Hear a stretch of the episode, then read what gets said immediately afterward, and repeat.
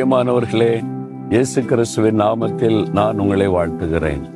Malaysia தேசம் ரொம்ப அழகான ஒரு தேசம். இந்த தேசம் செழிப்பான ஒரு தேசம். எங்கு பார்த்தாலும் செழிப்பை நீங்கள் பார்க்க முடியும். அன்பான மக்கள் நிறைந்த ஒரு தேசம் இது.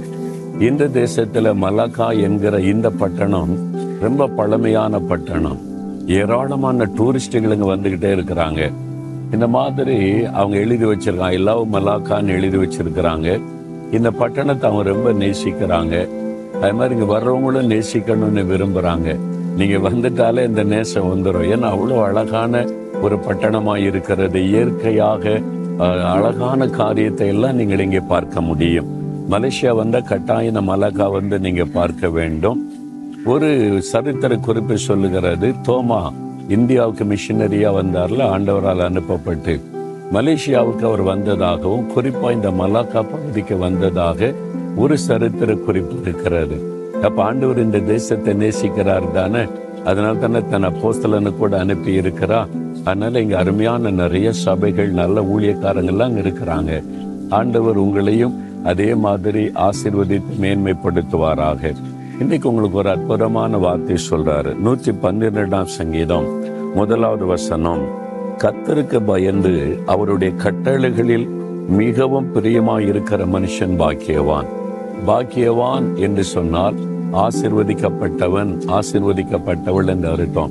நீங்க ஆசிர்வதிக்கப்பட்டவர்கள் ஆசிர்வதிக்கப்பட்ட மகள் ஆசிர்வதிக்கப்பட்ட மகன். அப்படிதான் அன்றொரு வசனம் சொல்லுது. நான் ஆசிர்வதிக்கப்பட்டவனா? நீங்க ஆசீர்வாதமா இருக்குன்னு என்ன பண்ணணும்? கத்தருக்கு பயந்து அவருடைய கட்டளைகளில் மிகவும் பிரியமா இருக்கணுமா? அவங்க தான் ஆசீர்வதிக்கப்பட்டவங்க. கத்தரை குறித்த பயம் நமக்குள்ள எப்பவுமே இருக்கணும். கத்தருக்கு பயந்தா பாவத்திற்கு விலகி நம்மை வாழுவோம். ஒரு அருமையான சகோதரி அவங்க வந்து கிறிஸ்தவர் அல்லாதவங்க ரொம்ப பக்தி உள்ளவர்கள். அவங்க சொன்ன காரியில நான் வந்து இந்து குடும்பத்திலிருந்து வந்தவன். அப்ப என்னை இவ்வளவு பக்தியா இருந்த அப்படின்னு நினைவூட்டினாரு. அவங்க சொன்னாங்க ரொம்ப பக்தியா அவங்க இருப்பாங்களாம். அந்த மாதிரி அந்த இறை வணக்கம் செய்கிற இடத்துக்கு உள்ள போகும்போது ரொம்ப பயபக்தியா இருந்துட்டு அப்படி வாரத்துல ஒரு நாள் ரெண்டு நாள் போவாங்க. வெளியே வந்துட்டா அவ்வளவுதான். நார்மலா மாறிடுவாங்களாம். ஆனா அவங்க சொன்னாங்க இயேசுவை நான் ஏற்றுக்கொண்ட பிறகு எப்பொழுதும் இருபத்தி நாலு மணி நேரம் இயேசு என் கூடவே இருக்கிறார்ல. அதனால எனக்குள்ள எப்பவுமே என்னை இயேசு கவனித்து கொண்டிருக்கிறார். அவருக்கு பிரியமில்லாமல் எதையும் பேசிடக்கூடாது செய்யக்கூடாதுன்னு எப்பொழுதுமே ஒரு தெய்வ பயம் ஒரு பரிசுத்தம் எனக்குள்ள இருக்குன்னு சொன்னாங்க. அதுதான் உண்மை. நிறைய கிறிஸ்தவர்கள் இந்த அனுபவத்துக்குள்ள வராததுனால ஞாயிற்றுக்கிழமை ரெண்டு மணி நேரம் சர்ச்சில் பயபக்தியா இருந்துட்டு அப்புறம் இஷ்டப்படி வாழ்வது. அதில் கிறிஸ்தவ வாழ்க்கை.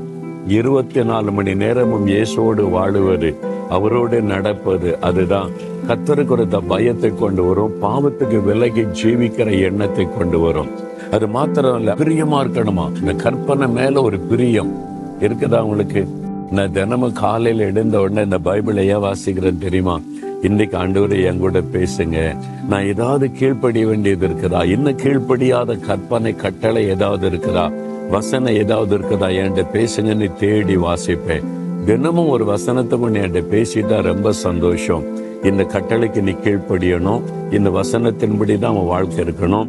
இந்த வசனத்தின்படி உன் சுபாவம் இருக்கணும்னு பேசும்போது அதுக்காக நான் ஒப்பு கொடுத்து அனுதினம் அப்படி ஜெபிக்கிறது எனக்கு சந்தோஷம்.